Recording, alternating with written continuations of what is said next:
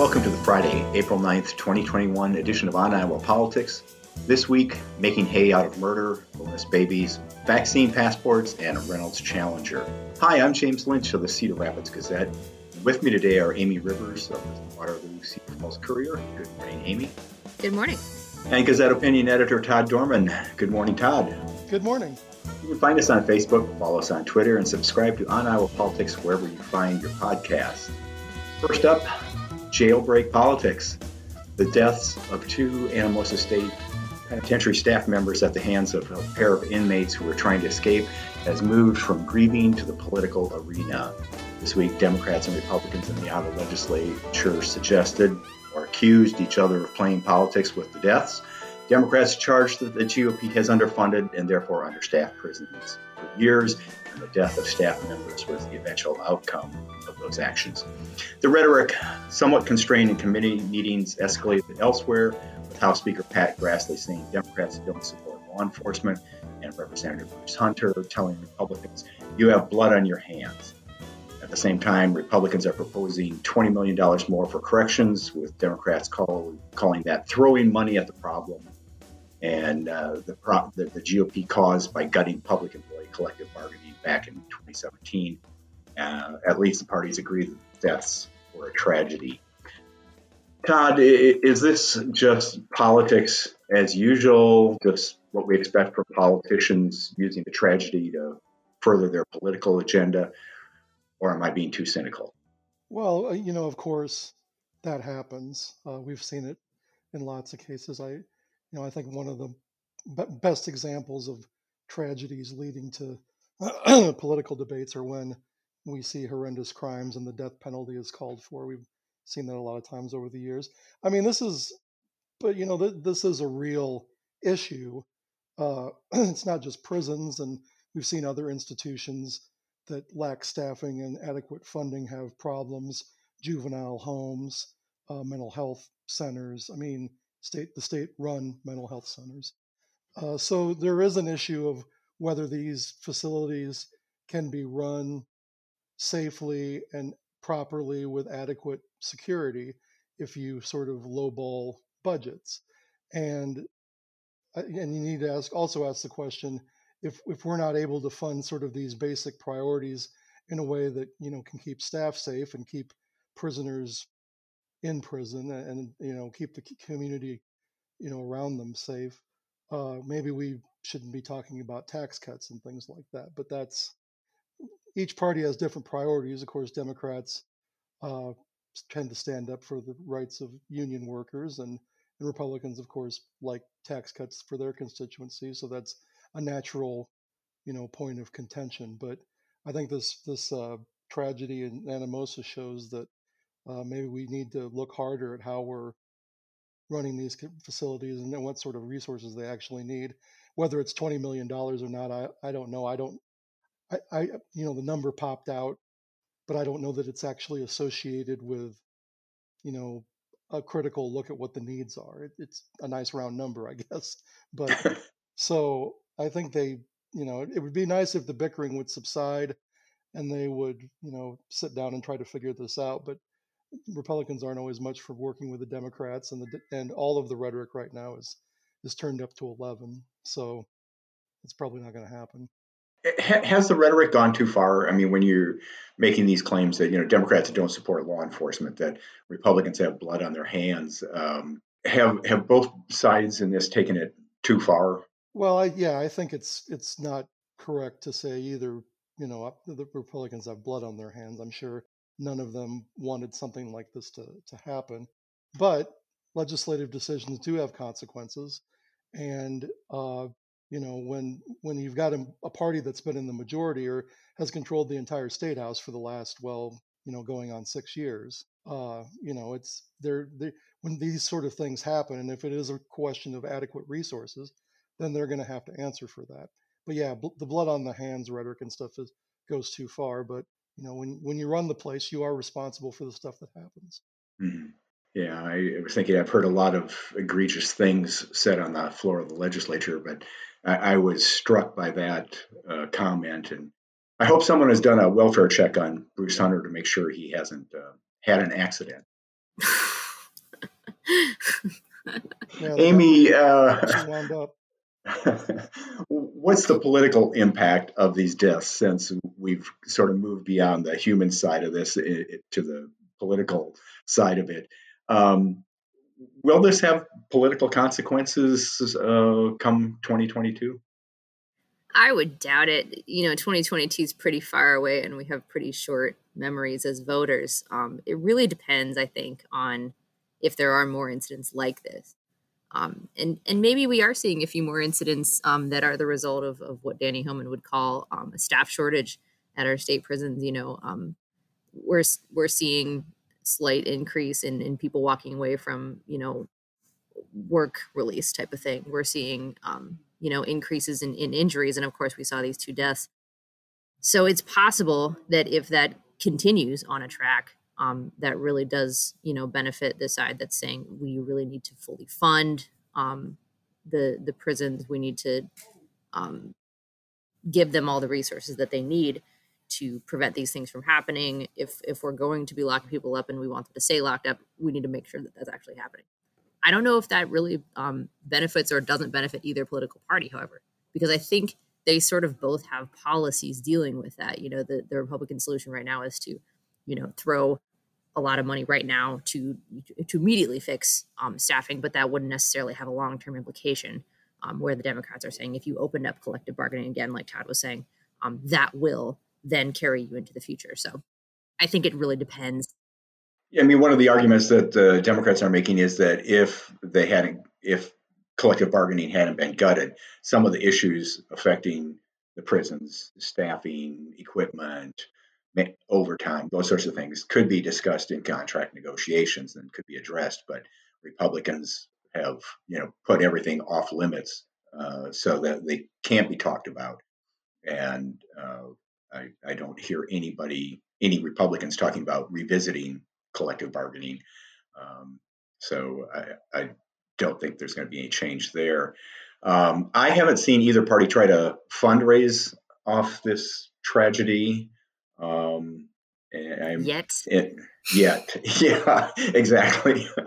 uh, but I, I, do expect that uh, come campaign time in 2022, we'll hear more about this, uh, that it'll show up in ads and, and in the rhetoric of the campaign. Uh, I am surprised that it hasn't sparked uh, a fresh debate on reinstituting the death penalty, at least for inmates who commit major crimes in prison. I mean, that was usually part of the discussion is that, you know, what do you do with lifers who kill somebody in prison? And uh, mm-hmm. I, I, really haven't heard that debate um, this week. Uh, and, and, I'm surprised that it hasn't resurfaced. But uh, still early, I guess. Um, we'll, we'll see. That's right. Moving right along here, bonus babies. We learned this week that as the state is uh, hopefully recovering from a pandemic that led to an economic downturn, including high unemployment, Governor Kim Reynolds awarded two of her top officials with bonuses totaling $96,000. Um, this follows uh, state epidemiologist Caitlin Pedati getting a 45% pay hike last summer raising her salary to $265,000. Todd, should, should Iowans be upset or thankful that in a state where the median household income is about $60,000 a year, they have state officials deserving of bonuses and raises larger than what most Iowans are? Yeah, well, I, I guess maybe we could we could be generous and congratulate our our overlords on their new uh, newfound wealth. that would be Iowa nice.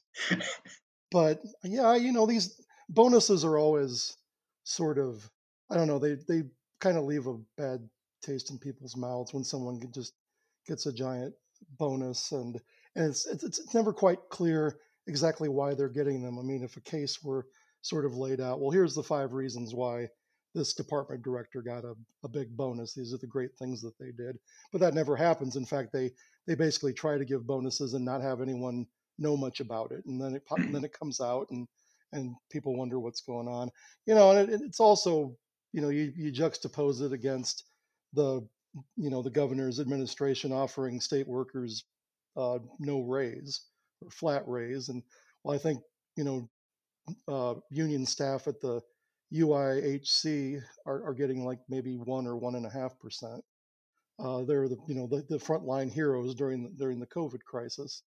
Uh, so when you you look at some of the folks that were you know risking their health and lives uh, during you know this crisis that are in working both in government and in businesses that uh, have suffered some economic damage and aren't giving out raises this year. It's it seems it, kind of sits wrong for you know to watch the watch these uh, you know already well paid bureaucrats get another handed another big check. But um, does it you know is it is it gonna is it gonna matter going forward? I you know I I don't know all of this the the, the prison situation these bonuses, stuff like this. It all kind of adds back into that we talked about maybe last week or the week before about the argument about whether Reynolds is competent.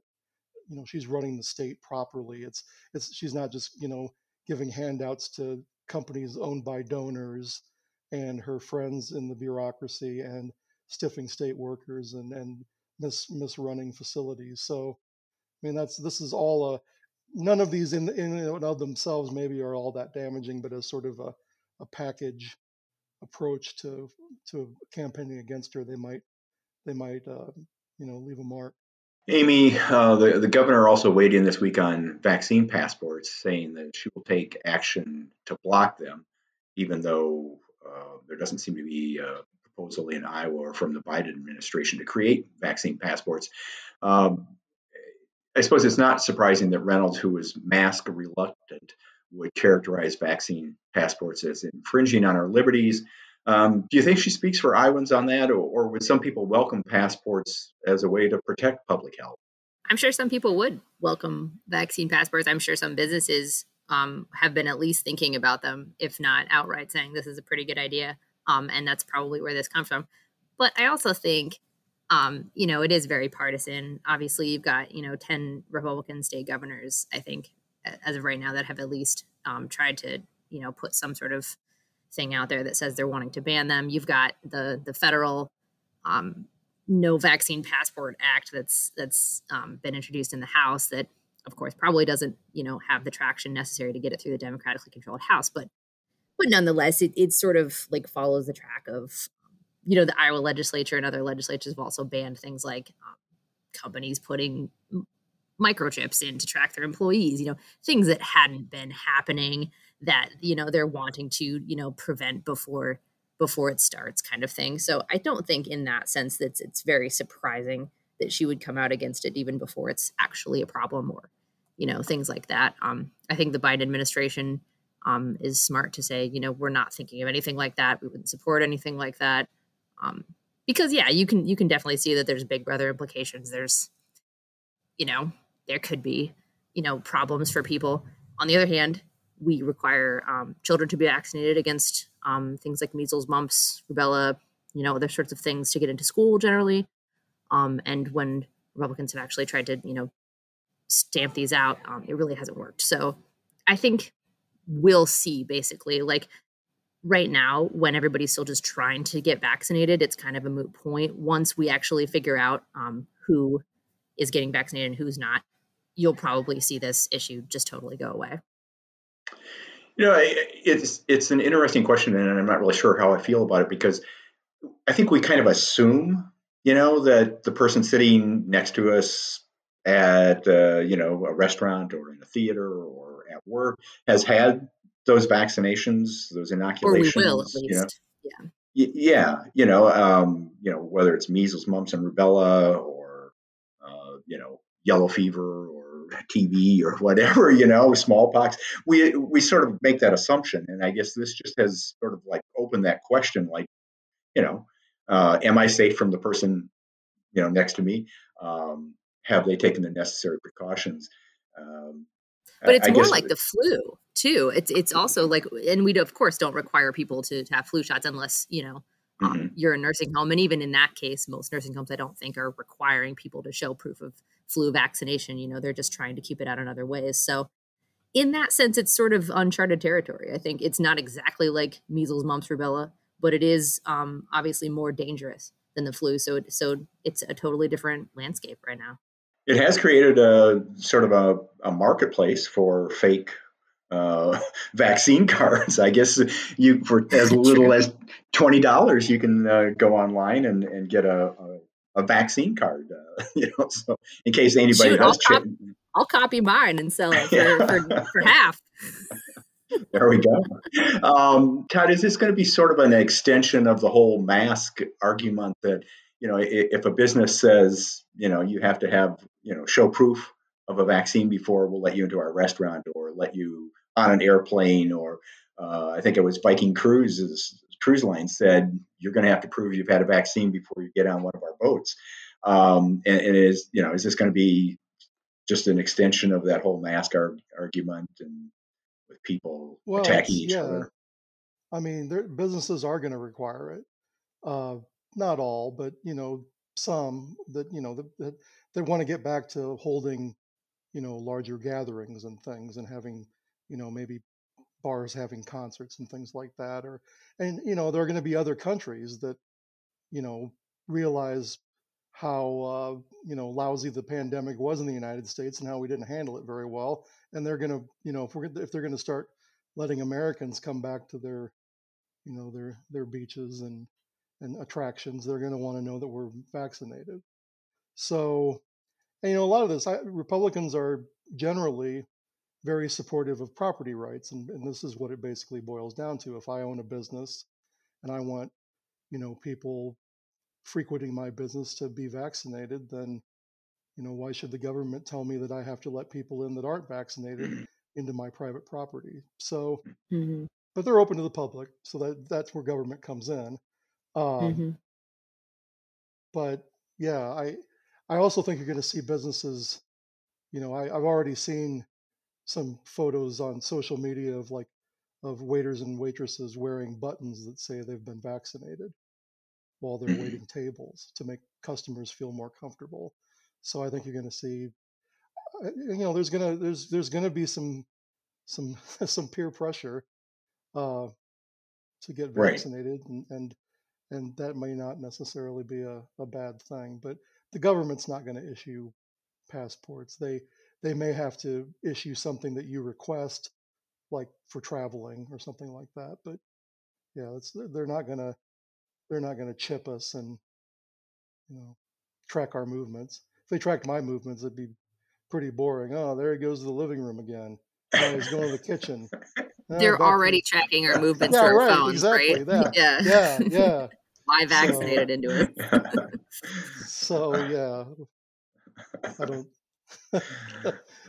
but yeah. you know, politics right now is about capitalizing on people's paranoia. So this fits right in. There you go. Yep. Yep. well, Amy, in recent weeks we've talked about Governor Kim Reynolds' reelection chances, and I guess you could say they just got worse because she now has a challenger. Um, David That's- Swindlehurst seems to be a politician without a party. Um, tell us about him.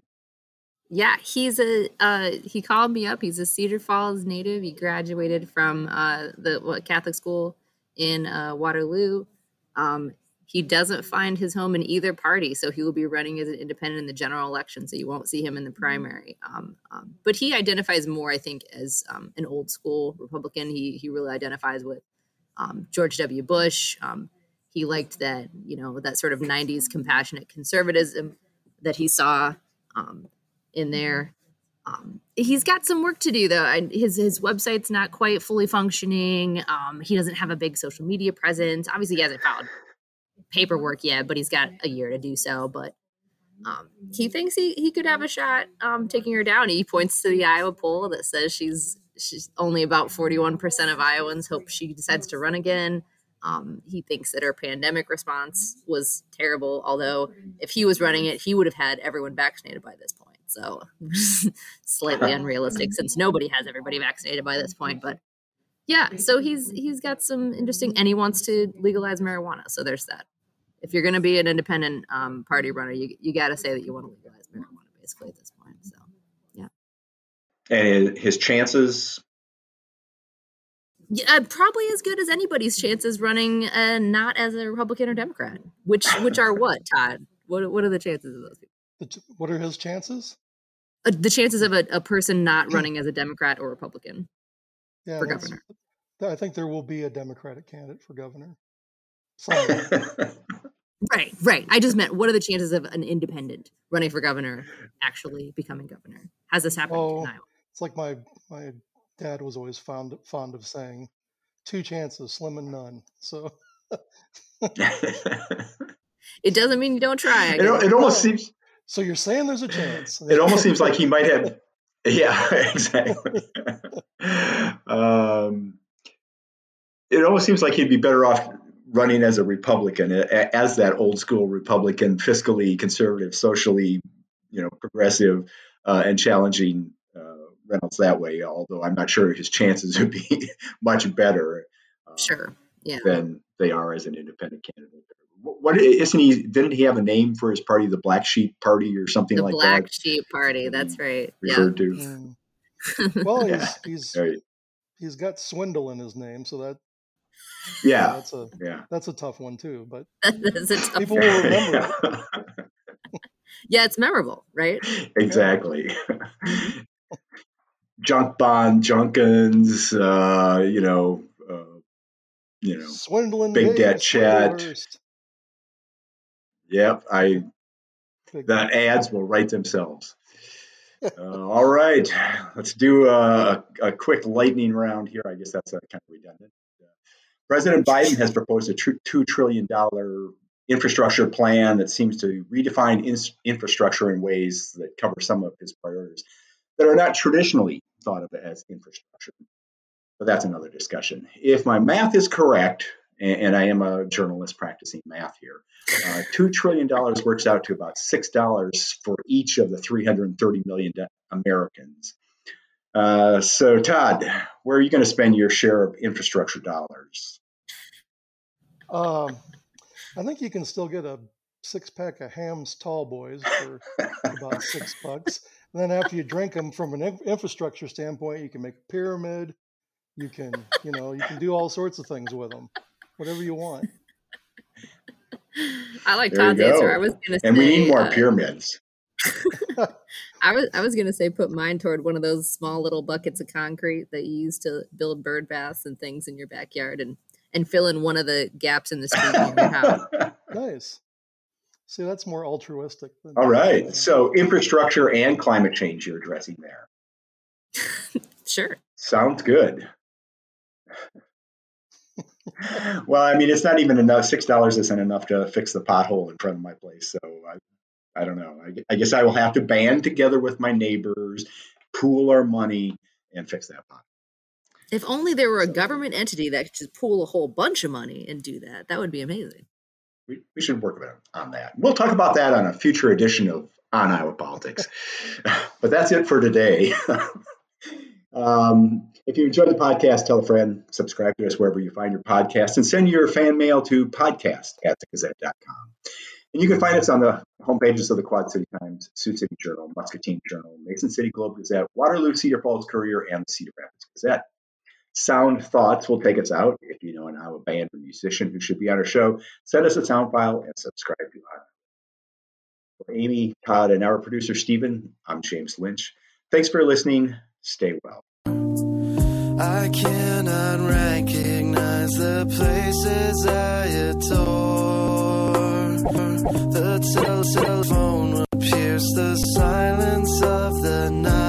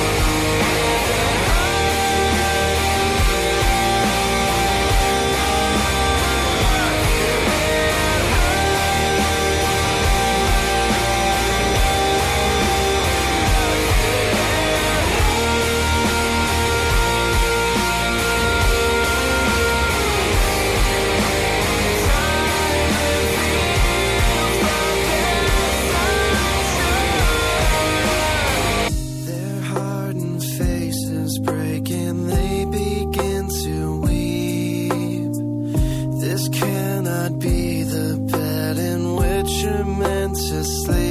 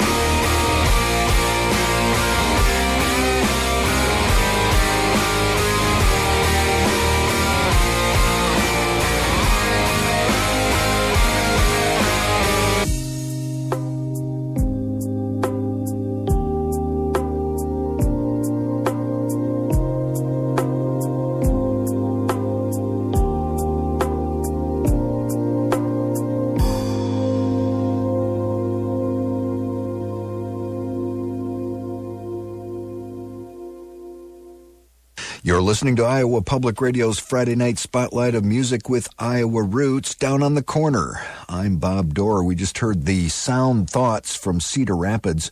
The song Heal is on their disc. It's beginning to look a lot like Disaster. Before that was 17 Candle from suburban Des Moines. Their song Back to Memphis is on the latest 17 Candle CD, California IA. And the show started with a brand new band on Down on the Corner, Existent. They're from Clinton, the easternmost city in Iowa, I might add, and feature the voice of Susan Black, who co wrote most of the material on this self titled disc by Existent. We heard Defeated. At the bottom of this hour, exclusive Iowa Public Radio live recordings will take us back to the 2009 Iowa Arts Festival in Iowa City last June for a set by the 100s. You know, these live recording sets are one of many reasons that we're asking for your financial support during the fall Iowa Public Radio on air fundraiser. Your dollars help cover the costs of making these totally unique to Iowa Public Radio recordings. It's something we hope to continue in the months to come. Your tax deductible pledge can help make that happen. The toll free number is 800 882 6427. It's 882 6427. Pledge online, iowapublicradio.org. And thank you for being a friend of Iowa Public Radio. Former Iowa Cityans Youth Orchestra has a new disc. It's called Soup, and this is Melody Truck on Down on the Corner with Bob Dorr from Iowa Public Radio Studio One Network.